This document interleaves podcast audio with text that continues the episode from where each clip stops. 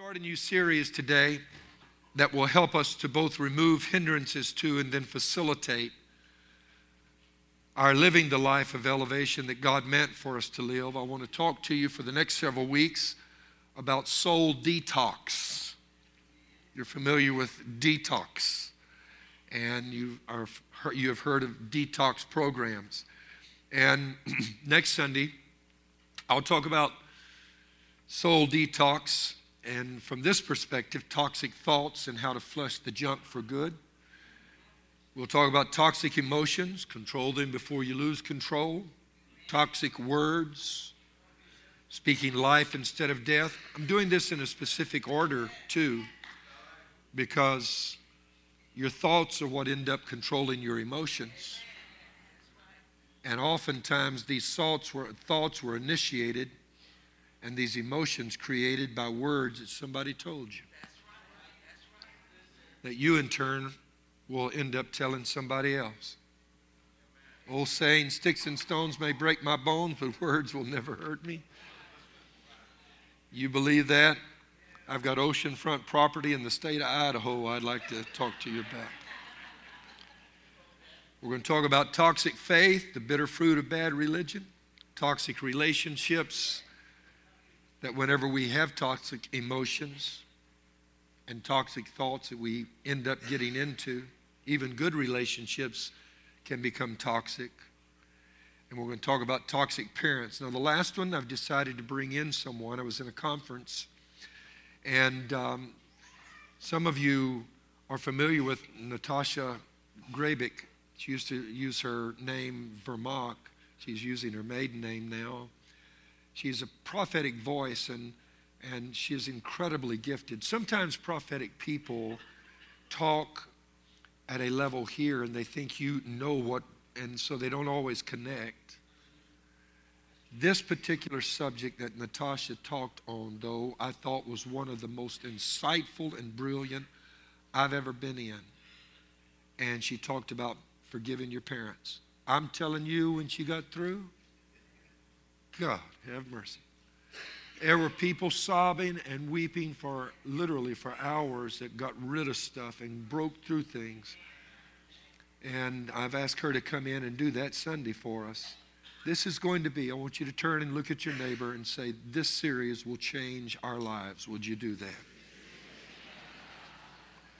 I might also mention, just because I want to see you help, that a little over a week ago, I was on the internet researching for this, and I think you know that I prepare all of this at least a year in advance, and get the Word of God for the church for at least a year in advance. I already know what the theme for next year will be, and not saying that arrogantly. It's just I'm at a point, and a leader can't wake up in the morning and figure out what needs to be fixed. He better know what's going on, and close enough to the heart of things to know what God's trying to say about his church.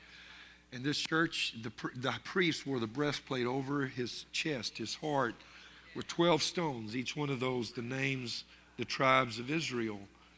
And that's where I carry this congregation in my heart. And I was on the internet just researching, doing some additional research, and I ran across a book that was entitled Soul Detox by Craig Groeschel.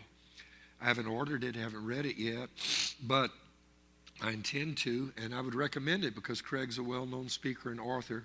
I bet it's got some good stuff. I had actually intended to write a book on this myself, and now found out there's one already out there. So if that will help supplement what we're going to be doing, I want to recommend it, and I'm mentioning that to you because this series, to me, if you were to ask me what is the single greatest need that believers have, it is the subject I'm about to address now.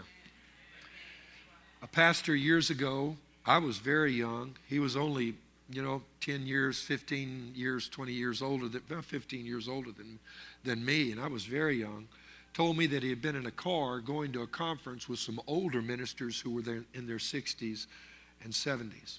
And as they were driving to the conference, they asked the question, the oldest minister there did, guys, what's the hardest thing that you've ever had to teach believers?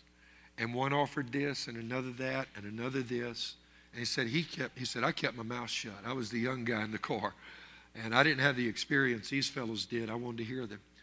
And they all offered one thing, and they turned to the guy who posed the question, who was the most senior minister there, and they said, what do you think's the hardest thing? He said, well, I've heard everything you said.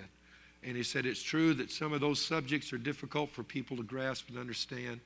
But he said, the single most difficult thing that people have, that I have to teach people, the single most difficult thing that they struggle to accept is that God truly loves them the way they are.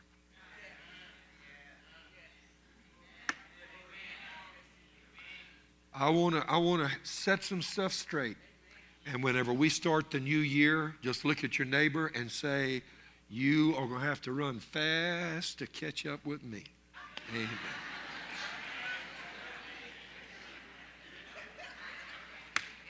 Amen. Because I'm getting rid of some stuff that's holding me back. Father, today I thank you for your word. Speak to us revelatory life. Open your word to our understanding. Transform us by the truth and the principles of your word that is forever settled in heaven. I pray that we will not just be able to understand and grasp these things mentally, but from the very depths of our heart, that through that process of the anointing that breaks every yoke, these words will become a vital part of our lives, restructuring our thoughts, our thinking, and even our relationship with you. The more we move towards standing on the solid foundation of your word, the more we become who you called us to be and we were destined to be to begin with, and the happier we are. We acknowledge you as Lord of all. We honor you today. We ask these things in Jesus' name. What do I mean by soul detox? Look at this verse in the NIV. Above all else, guard your heart. Prioritize this as the number one issue, because out of your heart will flow everything you do. Why guard your heart? The inference is that if you're not guarding your heart, some stuff might get in it that's going to affect what's coming out of you. I like the way the New King James states this. It said, keep your heart with all diligence, which means rapt attention, unwavering focus. For out of it spring the issues of life. Spring the issues of life. The word spring conveys the idea of something being under pressure, doesn't it? You have a spring, you compress and let it go. It releases and bounces once the pressure is released. The energy stored in that coiled spring causes it to fly across a room. I think of a spring of water. What we call a spring is oftentimes not a spring at all. It's a creek, a tributary. A spring, a true spring, actually gets its name from this sense of pressure. It's water that is under the ground, that is under so much pressure that it comes to the surface on its own. You see, the typical body of water, whether that's a bayou, a river, or even the ocean, a lake, or the ocean, will always comply with the effect that gravity exerts upon a fluid. That is to say, it will always seek its lowest level.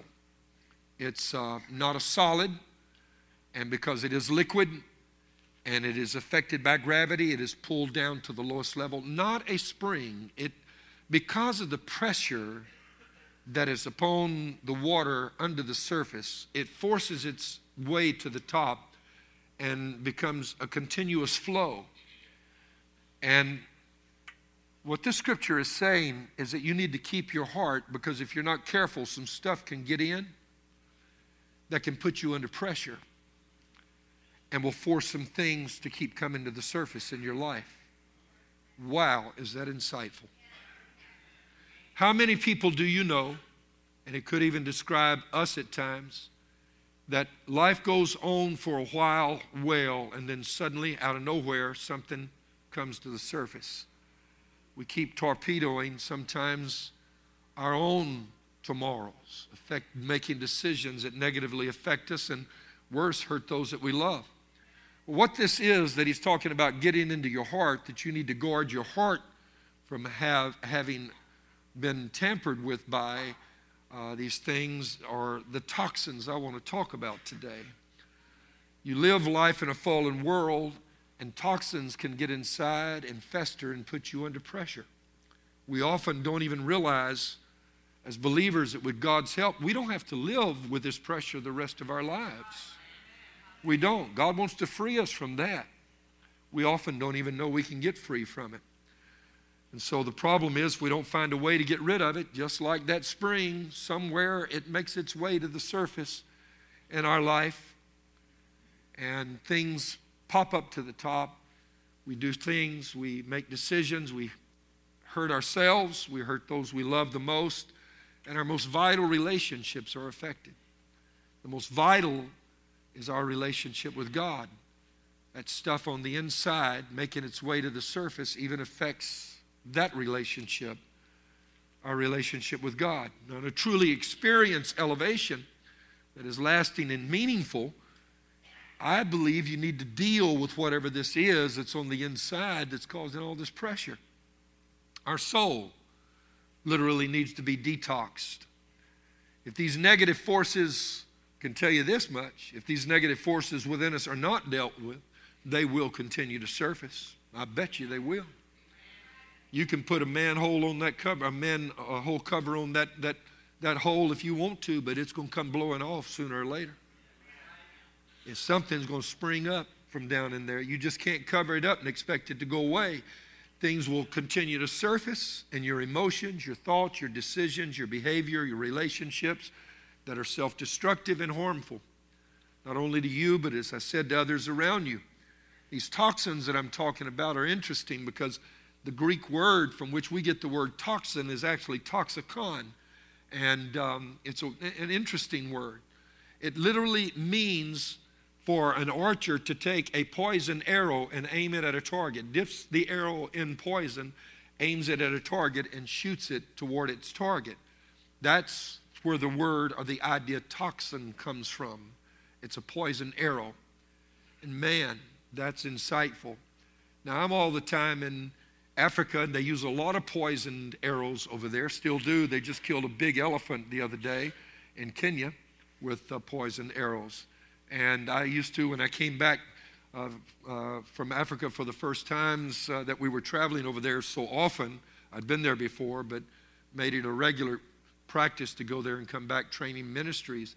Different ones wanted, artifacts, souvenirs, some of them actually antiques, and they would ask me to bring back old spears or bows and arrows, and that fascinated me anyway, and the Maasai warrior is incredible. These guys are tall and lean, and they're the Maasai Moran, M-O-R-A-N. These guys are brave like you can't believe, I'm telling you. Their rite of passage used to be that when they were going to become a man, their tribe sent them out to kill a lion. I'm not talking about that lion over there with me and my rifle over here. I'm talking about that lion right here with my panga, my little machete in my hand. I'm not talking about that lion way over yonder. Y'all see that lion on the other side of that hill? No, I'm talking about that lion right here. That's brave, buddy. 450-pound lion, you're going to face it right in the eye and go after it with just your spear and your panga. And they have a tree that grows in East Africa, and the Maasai word is the red one. That's what it means, the red one. That's all it is. And they also call their warriors the red ones. The Morans, they put red dye and clay in their hair. And they wear clothes that are red, and these young men do. And that red tree produces a very toxic poison. The leaves and the berries are used, collected, boiled, and reduced down and put on the ends of those arrows. And they brought down an elephant with it in one of the game preserves just the other day. And this is exactly the picture that God's word describes our enemy as using against us, poison arrows. Ephesians 6:16, above all, taking the shield of faith with which you will be able to quench all the fiery darts of the wicked one. The wicked one is shooting arrows at every person's heart. And these arrows are not ordinary arrows, they're poisonous arrows. And that's the very word from which we get the word toxic or toxin. The Greek word is toxicon. It means a poisoned arrow. The enemy is trying to shoot poison arrows into your life. And the way that a poison works is once it gets into your body, you know, through an arrow or some other means of being introduced to your body, the circulatory system begins to spread it through out your body. And after a while, the effects. A neurological poison, for example, you can't breathe. You become paralyzed. You die. For example, the black mamba snake, that's a neurological poison. You get bit, shut your breathing down. You can't breathe. You suffer to death. You suffocate. And just everything shuts down. I'm talking about some deadly stuff that exists over there. And you need to know that in the spirit dimension that there is an enemy, and he's called the wicked one, and he's shooting poison arrows at you, hoping to contaminate, let's say this, your system. Now, the circulatory system is managed by the heart, that is that organ the size of a fist in the center of your chest. And here the scripture has said that I read to you earlier, guard your heart, for out of it flow or spring the issues of life, the things you will do. The heart in the Bible is more than just the organ that's at the center of your circulatory system. The heart in the Bible, when it spoke of your heart, it meant your thoughts, it meant your intellect, your will, it meant your emotions. All of those things are in the concept of the heart. And so when we talk about detoxifying, we're talking about getting rid of the poisons that are circulating in us because we got struck by an arrow somewhere. And everybody gets struck by arrows. You don't live in this life without the enemy shooting at you. Now, tragically, we have come to believe that our life, our value is determined by a lot of things. Who you are isn't determined by your wealth, though. It's not determined by your title or your status in society. Who you are, listen closely, is decided by the thoughts you think and the decisions you make. That decides who you really are. Now, people have it backwards. They think if I can be successful and make it big and make a lot of money and make it to the top and get well known, then I will live a happy life. I'm unhappy now, and when all this stuff comes, I will change my thinking because I've got this stuff and I will now be happy. And the more science looks at the effects of your thoughts, they have found that the more we need to understand that thoughts are determining what happens in your life, not what happens in your life determining your thoughts. If you're waiting to get wealthy, successful, and well-known to be happy, you got to change your thoughts before that will ever occur. We have it backwards. We want that to occur, and then we think we can change the way we think. Now, to detox is short for detoxify, and it means to remove the poisons from something. On occasion, you're going to find that your soul needs to go through detox to remove the toxins or the poisons or the arrows that the enemy has shot into your life. And if you have wounds that affect you in the area of your thought, your will, or your emotions, this series is going to be about how to help you get rid of those. The good news is, though, and I'm going to say it, praise God, hallelujah, you don't have to live with this stuff the rest of your life. Amen. But you also need one thing that is vital and important. You need the ability to make an honest assessment of what you're doing right now. Your thoughts, what's going on inside. You have to be able to correctly diagnose whether your thoughts are healthy, whether your statements are healthy, whether your thinking, so forth. If it's not, you have to be able to acknowledge that it's not, or you won't ever get help. Self-diagnosis is important, the ability to be able to diagnose something. Now, Pastor Donnie sent me a Boudreaux joke this week, and I loved it. I said, "You going to use it?" He said, "No." I said, "Well, I will then." Amen. And I'm from Louisiana. I can get by with all that. And so Boudreaux appeared to be drunk. He's in a movie theater, and he sprawled across 3 seats in that theater. And when the usher came by and noticed him, he leaned over, whispered, and said, "Sorry, sir, but you're only allowed 1 seat." Boudreaux groaned and didn't budge, and the usher thought he was drunk. And the usher became more impatient and said, "Sir, if you don't get up from there, I'm going to have to call the manager." And Boudreaux just groaned and still laid sprawled across three seats. So the usher marched briskly back up the aisle, and in a moment he returned with the manager, and together the two of them tried repeatedly to move Boudreaux, but he just groaned and wouldn't move, and they finally went and summoned the police. And the policeman came in and surveyed the situation. He said, "All right, Shai, what's your name?" And he said, "My name done be Boudreaux." And he said, "Well, Shai, I'm Cajun too." And Boudreaux, "Where you come from?" And Boudreaux, who was sprawled across three seats, groaned and just pointed one finger up and said, "The balcony."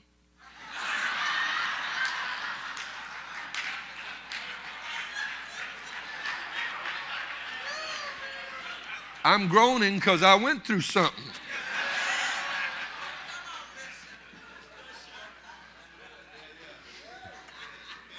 You hear what I'm saying?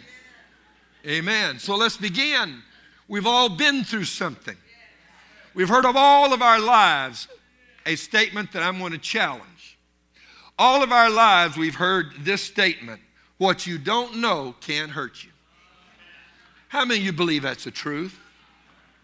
There's never been a bigger lie told on the face of this planet than what you don't know can hurt you. It not only can hurt you, it can mess you up.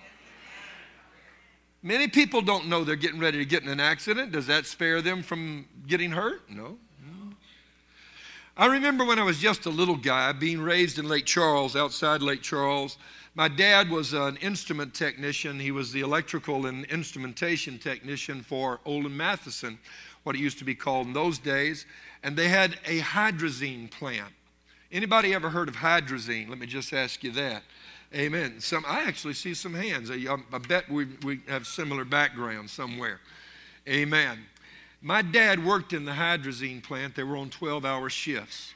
Now, hydrazine, for those of you that don't know, is an ingredient used in creating rocket fuel. It's used by both NASA, and it's also used by commercial space exploration type ventures and companies, and it's used by the U.S. military. It's what fires intercontinental ballistic missiles. It's what they use to send a weather satellite, a spy satellite out into outer space. Jupiter, am I saying the name of that space launch thing they sent way out there years ago? All of that's fueled by hydrazine. It's rocket fuel.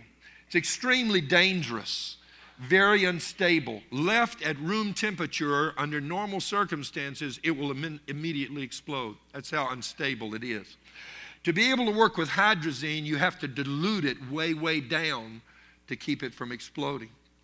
In this enclosed system in the production facility in Lake Charles, they were producing batches of hydrazine for the U.S. missile program, and also for the launching of the different space programs that we were attempting, all of those things from moon launches to satellites and everything else.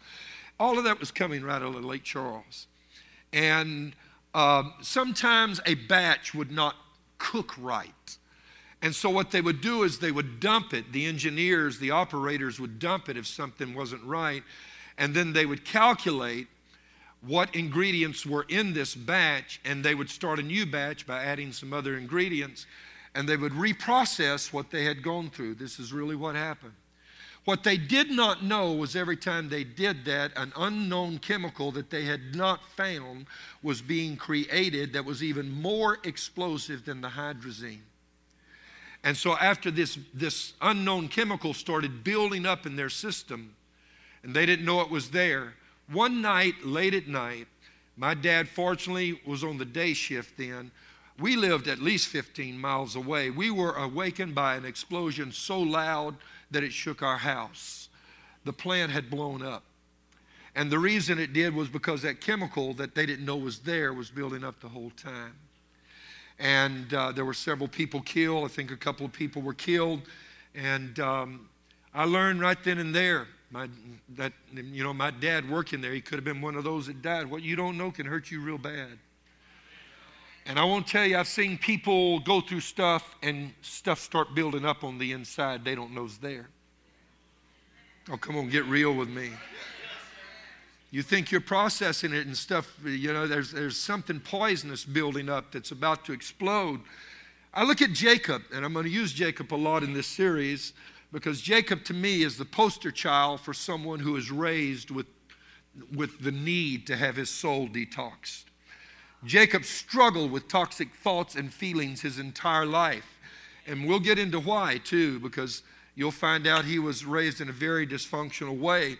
His father doted upon Jacob's brother, who was only older by minutes, Esau. He was twin to Esau. But for some reason, Daddy loved Esau and Jacob didn't care much for. The mother felt extraordinary pity and sympathy for Jacob because he was like the, forgive me for saying this, like the runt of the litter. If I use those phrases, that phrase purposefully to show you the way that Isaac treated Jacob. And so the father did not show both sons equal respect, and the mother stepped in with pity and sympathy. And I won't tell you, the one thing you don't ever want to do is you don't want to raise a child with pity. Oh, I need a better amen than that. I don't care what your child's got going on, if he's crippled, if he's not athletic. No, I don't care what's happening. You make that child proud to be who he is. You don't let him grow up with shame. Amen. But Jacob grew up with shame.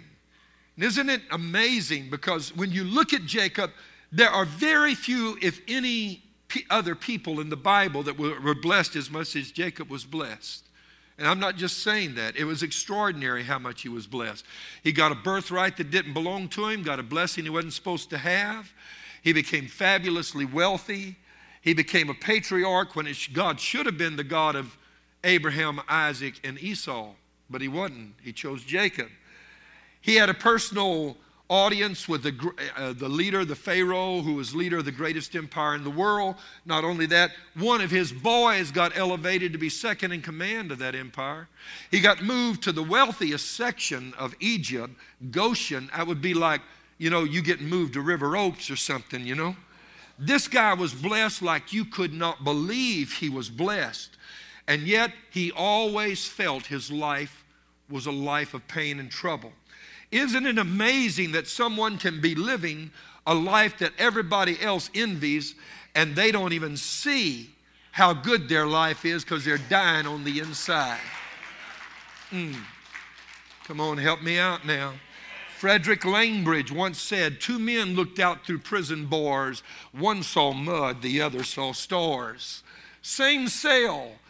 And we have such different perspectives in life. It's an example of how deeply the poison of toxic thoughts and emotions had gotten into Jacob's heart. I want you to look at what happened when God changed his name from Jacob to Israel. Now, to give you a little background, Jacob, while you may name your child Jacob, that's a Hebrew word that doesn't necessarily have the best meaning. Now it's fully accepted. Don't feel bad about naming any child Jacob. It's a great name. But in those days, look, show me how many Jacobs existed before he did. Get your Bible concordance out and see if you can find them. The word meant supplanter or heel grabber. It was like saying, "You little thief, you." Because I told you he was a twin. His brother was born just minutes before him. And when his brother was born, Jacob was being born, reached out and grabbed his brother by the heel, like, "I got you." And so they said, "Look at that cute little heel grabber, that cute little thief. He was after his brother. Better watch that guy." And that's how he got his name. Jacob grew up wounded on the inside because of the dimensions and dynamics of the relationships that I just referred to with his father and his mother. Father never noticed him, neglected by his dad, and pitied by his mother. He grew up shamed. And he met God in Genesis 32 and 28. He wrestled with God. And this is what God said: "Your name shall no longer." Everybody say, "No longer." You know what that means? It means it's ended right here. Will no longer be called Jacob, but Israel. Now, you can't fully appreciate this until now, having learned what Jacob means. You need to know what the word Israel means. It means prince. You're not a little thief or a heel grabber. You're a prince, is what God said. And never again are you to call yourself Jacob. Your name will no more be called Jacob, but Prince, for you have struggled with God and with men, and you have prevailed. You've struggled your whole life. Now listen to this. This is amazing. God saw him as a prince. Jacob saw himself as Jacob. God saw him as Israel. Jacob saw himself as that little heel grabber. All right? Now, did he accept what God called him? 2 verses later, Genesis 32:30, this is after God changed his name and said, you'll never be called Jacob again. He called the name of the place Peniel, for he said, I've seen God face to face and my life is preserved. Wait a minute. God just told you 2 verses before, you're not called Jacob anymore. You see, God can say all of this great stuff about you that he sees he created in you. But what's on the inside can keep you from accepting the reality of what God has spoken over your life. Oh, I'm going to preach. I'm going to walk down in the middle of it here. Amen. Amen. And so he continues to see himself as this boy that is ignored by his father, the heel grabber. Very next chapter after this encounter with God, and God changes his name. Notice how the chapter begins in Genesis 33:1. This is the very next chapter. Now Jacob lifted up his eyes and looked. What? That's the second time in just a matter of a few verses where he's still calling himself Jacob. Amen. Instead of Israel. God, as a result of that, after he changed his name in Genesis 32 and sees that Jacob is still calling himself Jacob rather than Israel, at the end of chapter 32, in Genesis 31, and again in 34, he comes back to Jacob again in chapter 35, verses 9 and 10. Then God appeared to Jacob again. Oh, who? Jacob. When he came from Padan Aram and blessed him, and God said to him, notice, your name is Jacob, your name shall not be called Jacob. I changed it once. I already told you you're not Jacob anymore, but you're still going around flashing a driver's license with Jacob written on it. I've done told you that's not who you are. And I'm telling you again, you will no more be called Jacob, but Prince or Israel shall be your name. And God called him Israel. Amen. You think that resolved it? Even after God confronts him again to tell him that he is no longer Jacob. In the very next verse, that's Genesis 35 and 10. Look at the very next verses, beginning in Genesis 35 and 15. Read this. Then God went up from him. This is as soon as the conversation ended. God went up from him where he talked with him. So, next verse, Jacob set up a pillar. You just can't seem to get anything through some people's heads, can you? Amen. Not saying that disrespectfully, because they got this stuff springing out of them. There's something circulating, a toxin in the system that hasn't been diagnosed yet. And what you don't know really does hurt you. Hello. In verse 15, and Jacob called the place where God spoke with him Bethel. He's still calling himself Jacob. In fact, Jacob doesn't even begin to used the name Israel for the first time until Genesis 37. And it's strange what happened in Genesis 37. Do you know that he didn't use the name Israel to refer to himself until after his daddy died in Genesis 37? Is that significant? And does that give you any insight into why the imprinting of Jacob was so strong in his spirit? His daddy had to die before he could finally start calling himself Israel. And even then, this stuff gets so deep inside of you that let something bad happen. And you think you've moved on from this. But let something bad happen and you get knocked right back into the same rut you were in before.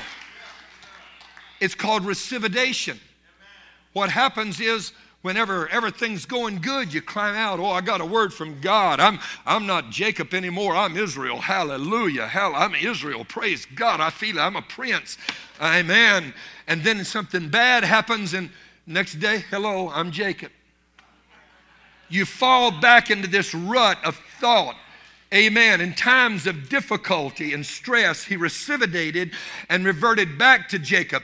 Look at this, because it's in Genesis, as I said, 37, that he calls himself Israel, but then something else happens. They bring him news. Am I preaching right now? Help me out, somebody. Amen. They bring him news that his son, Joseph, has been killed by a wild beast. Now, it was a lie because his other brothers, had sold Joseph into slavery in Egypt. But that old man sitting at home thinks his boy is dead because they took his coat and they put some blood on it from an animal they killed. And you know what it says in Genesis 37 and 34? Look at this. Then Jacob tore his clothes. He goes from being Israel, when things are going good, to the first time bad things happen, he's Jacob all over again. Because it knocked him right back in the same hole. Am I preaching to somebody right now? As long as you're doing good and got a good job and everything's okay, you're Israel. But let there be a Jacob, or let there be a layoff, and you feel like Jacob again, and God forgot about you, and God doesn't know you. And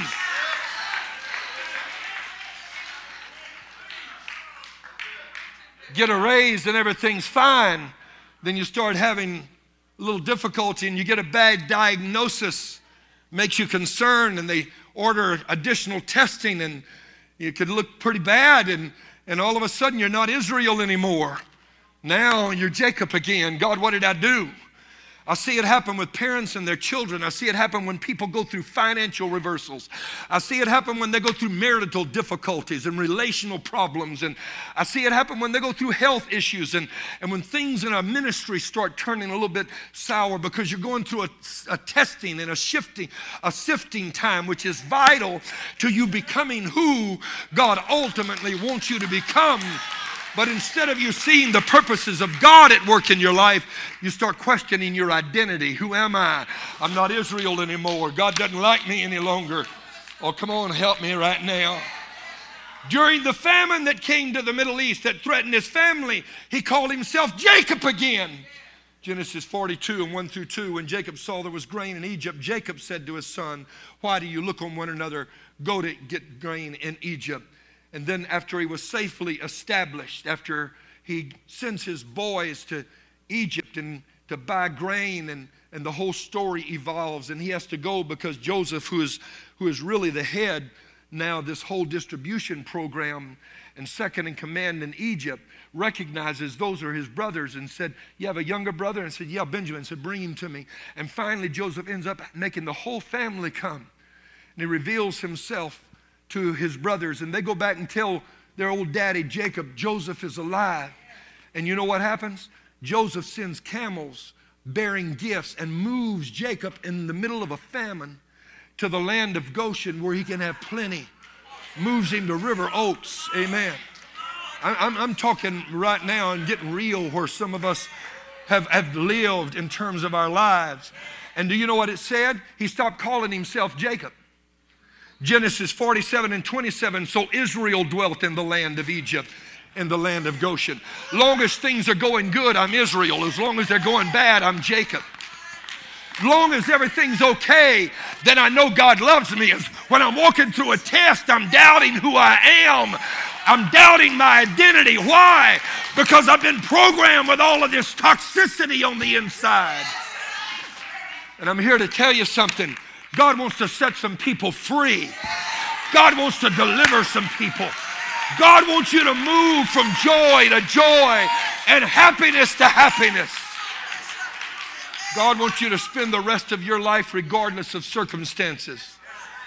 Amen. Enjoying life. And speaking about that, you don't want to miss tonight because I will be speaking. We're not going to have a long service. Short worship service. I'm going to preach only a few minutes. Tonight is Holy Spirit encounter night. You don't have the Holy Ghost, you come.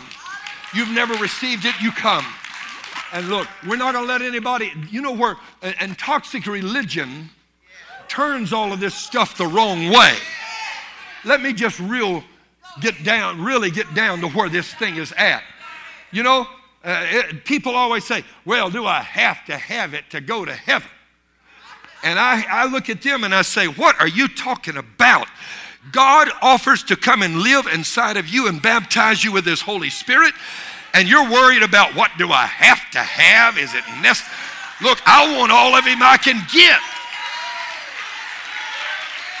Let's forget all of that denominational stuff and just seek after God. You don't have the Holy Spirit, come tonight. You need a miracle, come tonight. That's what the purpose of these services are for. Amen. So how many of us live lives that are just like Jacob? As long as everything's going good, we're Israel.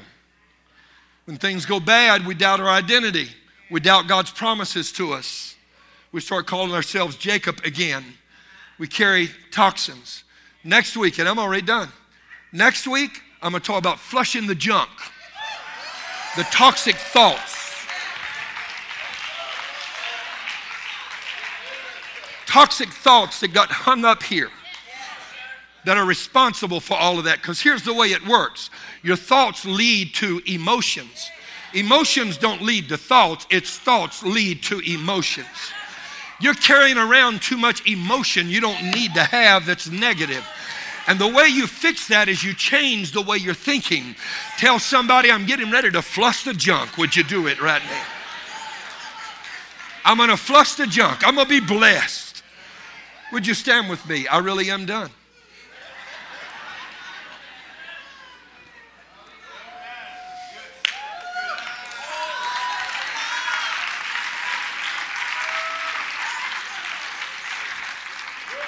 Amen.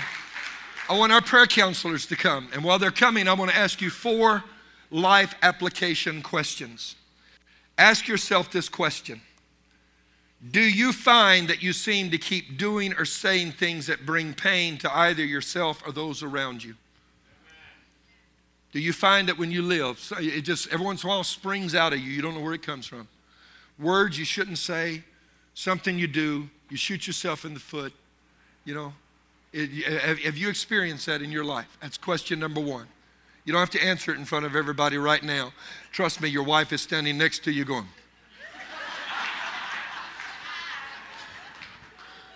That's a joke. Not really. Some husband looked over at his wife like, what? No, I'm joking.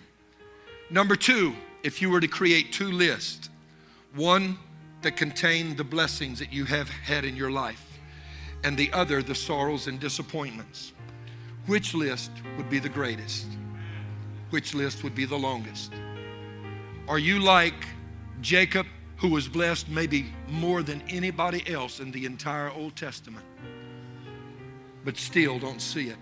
I close by pointing out to you what Jacob said when he appeared before Pharaoh. Genesis 47:9, when Joseph moved him to Goshen, he brought him for a personal audience with Pharaoh. Now that's not some small thing. Pharaoh is the leader of the largest empire, greatest in the world. And Pharaoh looked at this old man and said, how old are you? And Jacob said to Pharaoh, the days of the years of my pilgrimage are 130 years. Few and evil have been the days of the years of my life. How can you say, after everything God has done for you, that your days have been few and evil? The NIV says few and difficult. Man, you've been blessed like nobody. I'll trade places with you. Hello? So if you were to create 2 lists, which would be the longest? Number 3. Which do you think about the most? Your blessings or your sorrows and disappointments? And question number 4, And we'll deal with some of this next week. Why? Why? Why do you think about one more than the other? Why do you think about problems more than blessing? I'm opening the altar. I'd like for us all to come because I want to pray for you here today. Balcony, ground floor. Let's conclude the service here right now. And there's going to be incredible healing. You know what is really sad? I told you that Isaac treated Jacob terrible. Let me tell you something. You know where he learned that from? We have this impure picture of the people of the Bible. We think they were all perfect. I'll tell you where he got it from. He got it from his daddy Abraham. Because Abraham had two boys too. And he treated one different than the other. You say, but one of them God didn't want there. That's exactly right. To show you the family was dysfunctional to begin with, God promised him a child, and Abraham and Sarah hadn't had one yet, and they're sitting around talking about it. And Sarah says, well, I'll tell you what you can do, Daddy. I got this cute little 16-year-old maid. You can go into her, you know, and have my wife in a million years would never be telling me to do that. And Abraham said, well, I really don't want to, Mama, but if you insist, I guess you know.